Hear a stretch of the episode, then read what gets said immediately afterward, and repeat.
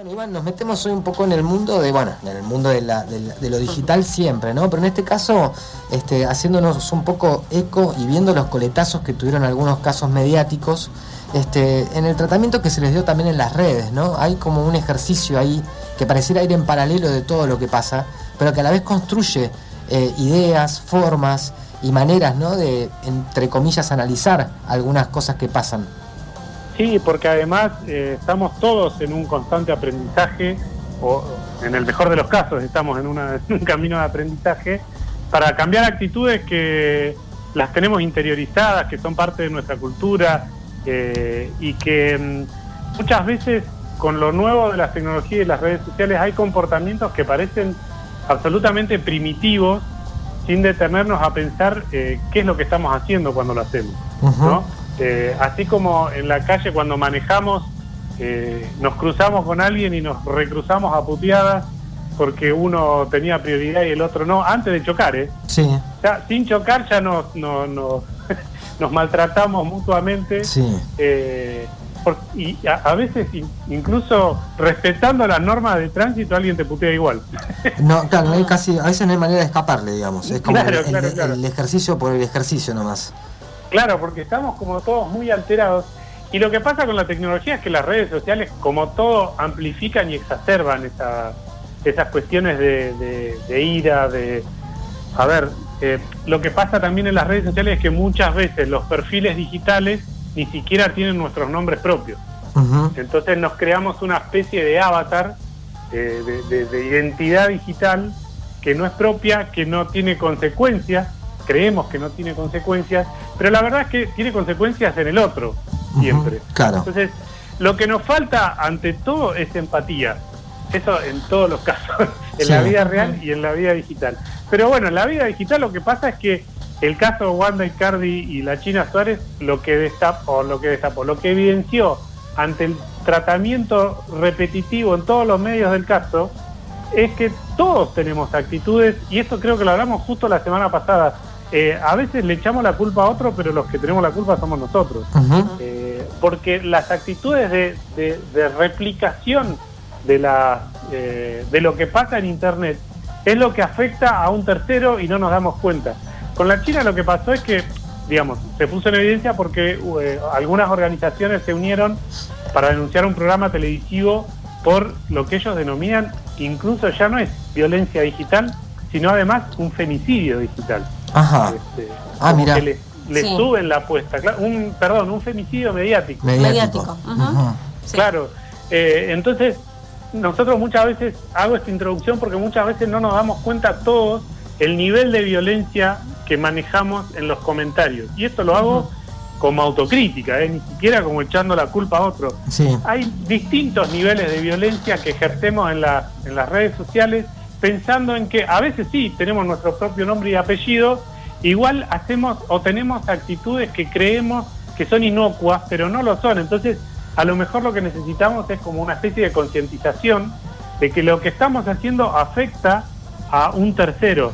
Y esto va desde la política, que los políticos, por supuesto, echan nafta al fuego en vez de ayudar a esta situación, porque y no tengo que irme a la política nacional. En la política local, uno ve tweets de políticos locales y verdaderamente o no entienden qué es Twitter o no entienden qué es hacer público un discurso Mm, o quieren hacer público un discurso con una irresponsabilidad mayúscula. ¿no? Claro, claro. Eh, que, que eso sería lo más grave. Mm, Sí, Si uno consciente de lo que genera lo genera igual, Sí. ahí hay un problema. totalmente. Entonces, eh, lo que pasa es que, digamos, en el Código Penal está argentino, está ya eh, tipificado lo de la pornovenganza y la sextorsión, que Sí. son dos cosas distintas, digamos, Mm. para, para hablarlo de alguna manera. La pornovenganza es cuando ha tenido algún tipo de vínculo eh, dos personas y una de ellas al separarse utiliza contenido íntimo que ha quedado en formato digital Sí. Publicándolo en distintos medios sin una retribución económica, digamos, sin pedir una retribución económica, sin extorsionar a la persona y lo publica igual como venganza, ¿no? Sí. En páginas eh, porno o, o en donde o la, la comparte con amigos en, en- en grupos digitales. Claro. Entonces, eso sí está tipificado, lo mismo que la sextorsión y la sextorsión uno habla de esto y dice, uy, pero le pasa a la China Suárez, le pasa a Icardi. No, eh, yo conozco un caso, voy a tratar de entrevistarla a ver si me da bola. Una chica de Neuquén que le pasó. Entonces, eh, digamos, estamos todos como un poco expuestos a que nos pase eh, en cualquier situación de la vida. Y aparte, ni siquiera tu pareja o expareja. pareja Puede ser, como, como le ha pasado, yo me acuerdo mucho siempre en principio de, de que se empezó a hablar de esto, de, no sé si ustedes se acuerdan del Chachi Tedesco. Sí, claro. Era una chica que era conductora de Disney. Exacto. y, pero bueno, en este caso, el, el famoso CD con el video estaba, lo tenía su pareja de aquel momento, llevó la compu a un service, eh, hmm. eso es lo que se dijo en su momento, ¿no? A un service técnico, el, el, que le hizo el service técnico encontró el video y lo publicó. Claro. Eh, no, fue ni siquiera su pareja o su expareja. Entonces, no sé, pierdo el teléfono y quedan todas mis fotos eh, íntimas en el teléfono y el que lo encuentra decide publicarlo en internet. Eso no es una porno venganza, es una extorsión en todo caso. incluso ni siquiera nos pidió, eh, mirá, si no me das esta plata, la publico en internet. Eh, lo hizo por diversión, digamos, y, es un delito.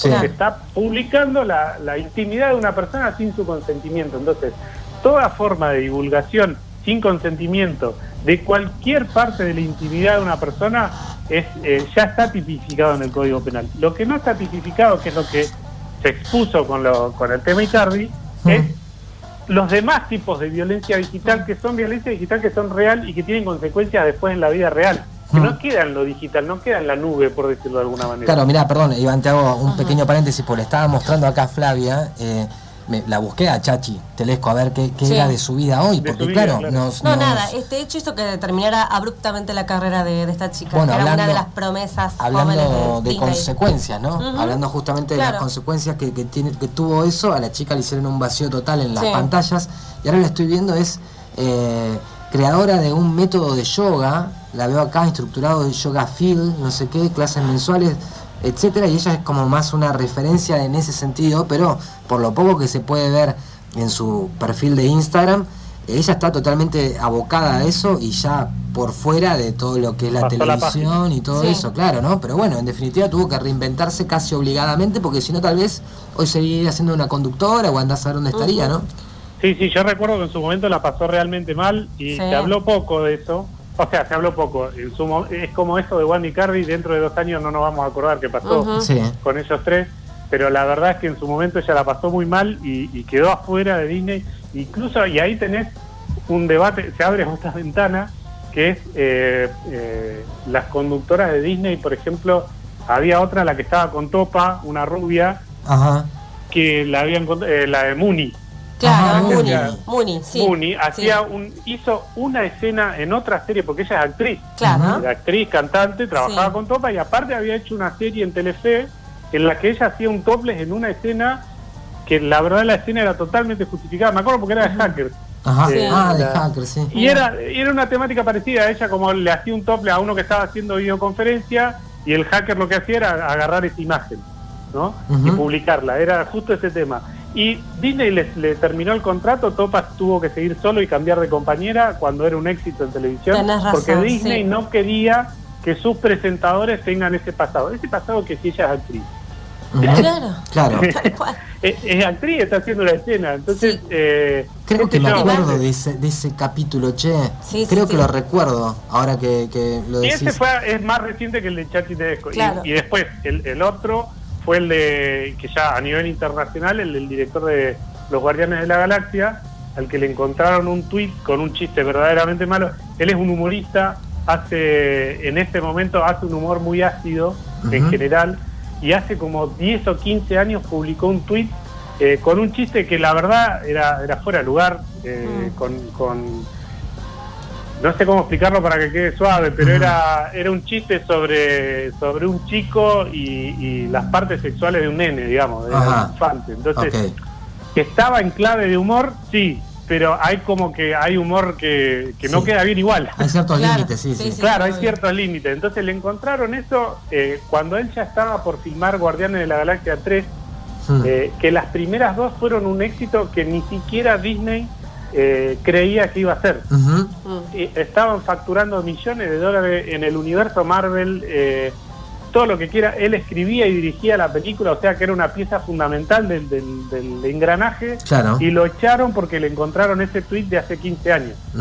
Cuando la persona dice, bueno, mirá, yo cambié, hice un mal chiste, está bien, me equivoqué, eh, pero bueno, lo echaron, después lo tuvieron que volver a contratar porque la verdad que la maquinaria era muy grande. sí, sí, sí, era, realmente necesario, parecía, claro.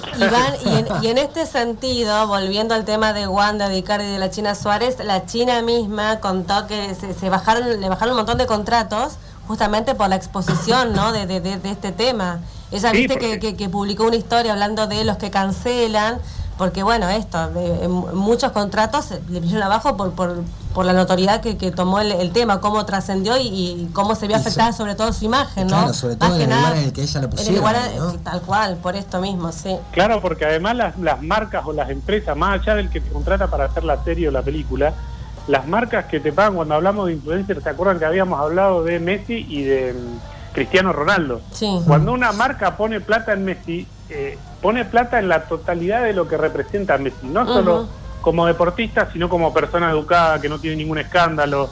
Eh, digamos, hay una serie de factores que se van sumando y Cristiano Ronaldo, si bien tiene o más o los mismos récords que Messi, es otro perfil y las marcas buscan ese otro perfil que no es el de Messi, por ejemplo.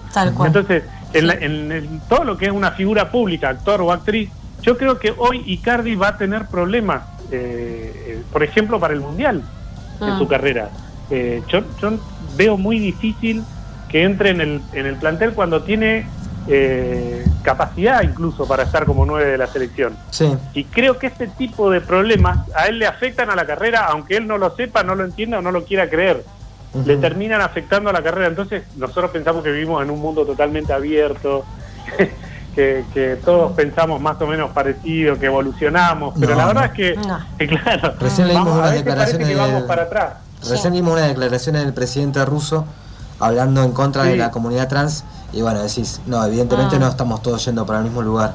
Y me, abstengo de hablar de Putin a ver si nos viene a buscar. No, no, no. Ah. Vos decís que nos está grabando en este momento, ¿sabe? Que en el sur de la Patagonia están diciendo esto. Mirá lo que están diciendo de Oreiro y demás. claro, claro. no, y digamos, por eso digo, hay lo que de lo que habla el grupo Olimpia, que es la que los que presentaron la denuncia contra el programa de televisión, es que hay distintos tipos de nivel de violencia digital. Y ahí es donde está bueno detenerse, porque me parece que muchas veces nosotros cuando le respondemos, y, te voy al noticiero de anoche, una persona diciendo, espero que los marmotas de la oposición no digan que el viento lo trajo Alberto. Eh, digamos, ¿cuál es la necesidad de decir marmota? nadie le estaba hablando, no estaba contestándole a nadie, digamos, había un insulto de por sí para empezar la conversación. Sí, sí, tenía ganas de decirlo, tenía ganas de decirlo y lo dijo, sin responderle a nadie, claro. Pero esto es lo mínimo, digo, vemos todo el tiempo insultos en las redes sociales, en los comentarios, ¿no? Esto de, agredir constantemente. Y a esto iba, vos capaz que comentás, hola, ¿cómo estás? Eh, pero qué idiota, ¿cómo le decís hola si nunca te contestan, Gil? Pará, pará, pará, pará, dije hola. Pero eso está lleno, lleno. Y vos que no te miraste al espejo, los de, por ejemplo, todos los que son eh, redes sociales de mm, páginas deportivas, se lo lee. Eh, fíjense los comentarios, el nivel de termo mm. que hay en esos comentarios, porque una cosa es la hinchada, ¿viste? Y te canto algo y la hinchada te responde, qué sé yo. Mm. Pero responderse comentarios eh, con ya sexuales es lo mínimo que te dicen. Claro, claro, claro. Es una falta de, de coherencia, de sentido común. Claro, que aparte que muchas veces esas cosas en persona no pasan. Y ya no hablemos de políticos que están en una postura de que se juntan dos en un acto que son opositores y se dan la mano y se tratan bien y después en las redes se boconean, sino de personas comunes como nosotros que eh, nos encontramos en la calle con alguien, ah, y hablas cordialmente como corresponde y en dos comentarios de internet se va todo al tacho claro. Eh, eso es lo loco. Y esa, ese tipo de violencia la ejercemos todos todo el tiempo. Incluso como yo me acuerdo de esta imagen escolar de, uy, mirá, a alguien le pasa algo malo y, uno de los nenes eh, lo evidencia. En vez de ayudarlo, lo evidencia a lo demás para reírse. Eso en Twitter pasa todos los días, todo el tiempo. Digo, uh, mirá lo que dice este. Y lo retuitean y le, y le ponen un comentario con una con un cierto grado de violencia que muchas veces no lo medimos, a eso voy. Claro. Entonces, y, que eso afecta y que la, la denuncia esta del femicidio mediático tiene que ver con, ellos son el grupo Ley Olimpia, si pueden googleen lo de quién era Olimpia en México, que a eso viene el nombre, que era una chica que le pasó lo mismo que a Chachi Telesco, y, y bueno, tuvo tres intentos de suicidio por esa situación, eh, logró salvarse, una vez dijo estaba en un puente, un amigo me encontró, me, empezó a charlar y él no sabe, pero me salvó la vida porque yo me iba a tirar de ese puente. Eh, todo muy fuerte. Y ella era una chica que estaba... El, bueno, la pareja, que no tuvo nada que ver con la, con la viralización del video, sino que se lo encontraron, lo hackearon, eh, la dejó por vergüenza. Claro. Y, ah. digamos, y no tenía nada que ver con la pareja lo que estaba pasando, hasta mm. que ella entendió que la que estaba mal no era ella, sino todos los otros que viralizaban el video. Y ahí empezó con el tema este de la violencia digital y logró lo que llaman en, popularmente la ley Olimpia, no se llama así, tiene un número de ley en México, pero que tipifica el, todos los, los, eh, los distintos tipos de violencia digital que como dice el Grupo Olimpia acá en Argentina, que lo que quiere lograr es una estos cambios en el código penal nuestro, eh, lo, que, lo que ellos quieren visibilizar es que eh, la violencia digital no queda en la virtualidad, sino que pasa a lo real. Exacto, y, exacto. y utilizan como ejemplo una chica, una ex o una policía, era agente policial, que le pasó lo mismo, le, le divulgaron un video y se suicidó y ella sí se suicidó. Claro, sí. Entonces ahí lo que pasó es que todos los demás viralizaron el... Porque aparte de esto de WhatsApp, Telegram, en Telegram es cierto que hay más eh, contenido eh, pornográfico y aparte sin consentimiento sobre todo, eh, que se comparte y muchas veces pensamos que es inocuo eso y no lo es. De verdad que no lo es. Entonces hay vidas en juego y uno no quiere ser dramático en esto, pero la verdad es que le arruina la vida a una persona. Así Chachi lo pase bárbaro dando yoga y, haya encontrado una vocación. En el medio le arruinaste una carrera. Tal cual. ¿Y, cómo hacemos para frenar la, violencia digital? No sé, tienen que cambiar quizás las políticas de seguridad de, las redes sociales. Que, ¿Cuáles son las alternativas? Hay, varias vías. Por un lado, lo que siempre digo que es la, alfabetización digital en todos los eh, ámbitos educativos e institucionales, es decir, que desde la escuela primaria hasta la universidad y que en instituciones públicas y privadas se hable de las consecuencias de la, de la vida digital, entre comillas. Es decir, esto muchas veces no sabemos que, o no nos ponemos a pensar, debatámoslo en todo caso. Sentémonos en una mesa redonda y digamos, che, ¿alguna vez respondieron mal a un comentario porque sí, porque ese día se cruzaron y lo comentaron mal? ¿O eh, publicaron una fake news porque la verdad es que no sabían que era fake news y la compartieron con toda la buena fe del mundo, ¿alguna vez te pasó esto? ¿Alguna vez te pasó lo otro? Y hablarlo, por supuesto no es lo mismo hablar de esto eh, con chicos de escuela primaria que de secundaria que en un ámbito universitario.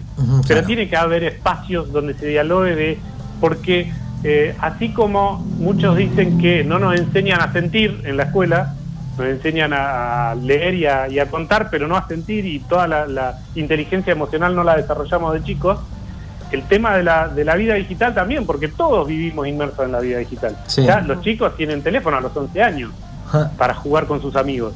Entonces, ¿cómo, digamos, eh, tratar de ser responsables en ese sentido, de enseñarles los riesgos, de enseñarles eh, los alcances? Y para los adultos, que si bien hay muchos que ya son adultos, los millennials, por ejemplo, nacieron conectados, eh, hay muchas cosas que no saben de la vida digital o que no se han puesto a pensar y a debatir de que le hace daño a otros, ¿no? De hecho, toda la sociedad hoy estamos tratando de aprender lo que es la diversidad de género, ¿no? O las diversidades, de tratar bien a la diversidad, que muchas veces eh, esta campaña que lanzamos en Canal 10 de micromachismo. Muchas veces hay actitudes que son culturales, que no sabemos que son nocivas y las seguimos repitiendo. Bueno, tenemos que aprender a dejar de hacerlo. En la vida digital es lo mismo, alfabetización digital por un lado.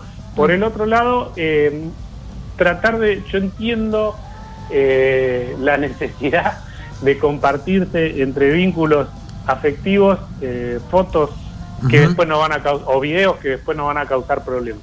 En todo caso, lo que digo es traten de extremar las medidas de seguridad de saber dónde está y de tenerlo fuera de internet. que sea un pendrive, que sea un disco, que sea y que no esté conectado ese eh, ese material a internet, digamos, que no tenga la posibilidad.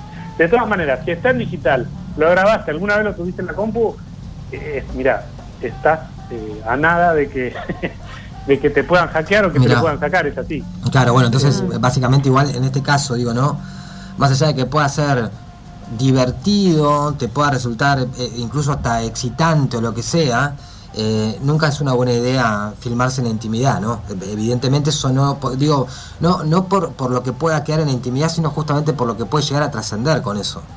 Sí, primero que nada, consentimiento de, la, de los Sí, involucrados. eso desde ya. Primero, Sí. primero, está bien que por supuesto es lógico, pero hay que decir. Sí, sí, sí, sí. Primero el consentimiento, porque no es una cámara oculta, digamos. Claro, Eh, porque ahí ya es un delito. sí. Eh, y después, eh, sí, extremar los cuidados, de hecho, digamos, cada uno puede hacer de su vida lo que quiere. Sí. Después lo otro es también, ojo, hay un tema muy importante también ahí. Eh, por ejemplo, hay muchas, eh, muchos fotógrafos que sacan eh, amateur o profesionales que sacan desnudos que son artísticos, verdaderamente artísticos, que hay una búsqueda de contar algo y decir algo a través del cuerpo. Sí. Muchas veces cuando se es amateur lo que sucede es que no está en claro, no está muy en claro entre las partes qué va a pasar con ese material. Entonces, no digo que no lo hagan, lo que digo es que sean responsables todas las partes a la hora de ponerse de acuerdo antes de hacer la sesión de fotos, decir, bueno, no quiero, hacemos esta sesión de fotos, la vas a poner en un cuadro, en una galería, perfecto, pero no la subas a internet, por ejemplo. O, Claro. o sí subirlas a internet, entonces lo que hay que hacer- lo que pasa, lo que sucede en ese caso es que uno se empodera de su propia imagen. Claro. Entonces yo decido salir desnudo o desnuda en una foto porque es artística, porque digo ese mensaje. Y lo más probable ahí que suceda es que no hay hacker ni, ni, ni extorsivo que quiera eh, divulgar esa imagen por dinero, porque Claro. yo decidí hacerlo. Exacto. Entonces, siempre y cuando estén todas las partes claras de qué es lo que se va a hacer con ese material, no hay violencia digital de por medio. Y de hecho, los profesionales lo que hacen es eh, firmar un contrato, ¿no? Un Claro. papel donde dice, bueno, mira, con la foto voy a hacer, lo voy a subir a Flickr a 500 píxeles y a mi página de Facebook. Eh, y entonces el, el modelo, la modelo pone que sí, consciente y firme y firman los dos de qué es lo que se va a hacer. Porque hay un caso en Neuquén ya eh, de, que pasó por la justicia y que fue condenado, que le sacaron todos los discos, todo, que eh, y ahí fue por abuso en, en realidad, pero eh, él sacaba fotos de chicas menores de edad. Mm. Entonces ahí hay otro problema. Sí, sí, sí. Claro. Sí. Entonces, y sacaba las fotos, las, las subía a su cuenta, digamos, la chica sabía, él sabía, pero por ejemplo, páginas porno agarraban esas fotos y las subían a páginas porno, que era fuera del contexto Claro. donde ellos dos habían decidido publicarlas. Y ahí ya no hay más que hacer. Pero bueno, qué sé yo, de última, cuando vos te sacaste la foto, si sos mayor de edad, consciente de lo que estás haciendo, eh, vos decidiste posar de esa manera para esa foto. Y entonces, por más que esté en Flickr, en Facebook o en una página porno, la decisión siempre fue tuya. Y entonces ahí eh, hay un cierto grado de violencia digital, pero eh, vos decidiste hacerlo. Claro, el tema es que el- no, por ahí no, no está publicado en el lugar en el que vos decidiste. Claro, hay, digamos, vos podés pedir la página que lo bloqueen, etcétera, hay, hay mecanismos, pero digo... Y pero viste eh, que eso mientras tanto, después ya, si alguien lo vio, Sí, si lo quiso está, copiar claro. y ya lo que sea, ya está. Eh, sí, Bueno, sí, han, prosperado denuncias en este sentido de, de famosas, por ejemplo, ¿no? Que han, han- diferentes portales Sí, quizás me- vinculados me con la- pornografía han robado fotos y las han publicado. La- había una pionera, y ahora no me puedo acordar el nombre, pero una actriz conocida de, de Hollywood, eh, que fue la que ella empezó de muy chiquita a, a actuar y era famosa de muy chiquita y después de grande hizo un par de escenas y fue la primera que denunció que había gente que recortaba las escenas de desnudo y las subía a páginas porno. Eh, fuera del contexto de la película, como hablábamos recién. Claro. Entonces, ella decidió hacer la película, decidió hacer ese desnudo en esa película, pero no decidió aparecer en una página porno recortada. Claro. Entonces, eh, y ahí logró que cerraran esas páginas y, y hacer todo un movimiento que es una violencia, es por supuesto de género, pero además eh, es una... Ahí, ahí es difícil porque no entra ni en sextorsión ni en, ni en pornovenganza, digamos. Claro. Es un nuevo tipo de violencia y por eso lo que se necesita es legislación que siempre decimos va atrás de lo que va sucediendo, pero que hay cosas que son urgentes. Porque si una persona vemos que llega al suicidio, hay vidas de por medio que corren peligro. Me dice acá Pablo que puede ser que haya sido Cameron Díaz, ¿no? No, puede ser que Cameron Díaz haya, no, pero fue antes. Ajá. Eh, Ah, te voy a tirar el dato después porque actriz, ahora no me acuerdo. una actriz mayor, digamos, decís vos. Sí, sí. Bien. Ahora no me acuerdo, fue la primera que, que dijo, bueno, paren, loco, porque están mis fotos, eh, y no sé si no había hecho una producción para Playboy, Ajá. y, y entonces lo que se agarraban era como de, de- de varias cosas y hacían como un compilado de las veces que ella Sí. apareció desnuda. Sí, sí, sí. ¿No? Y aparte también Eh, están esas cosas, esa mirada, ¿no? Totalmente este, conservadora que tenemos que muchas veces a quienes hacen este tipo de cosas les sirve como excusa, ¿no? El hecho de decir, eh, pero mira cómo, te, cómo salió en la revista esta, mira si le va a molestar que el video, que eh, la, la- la escena esa que está desnuda en tal película no la se pueda viralizar. Es como si uno pudiera decidir justamente por la otra persona, ¿no?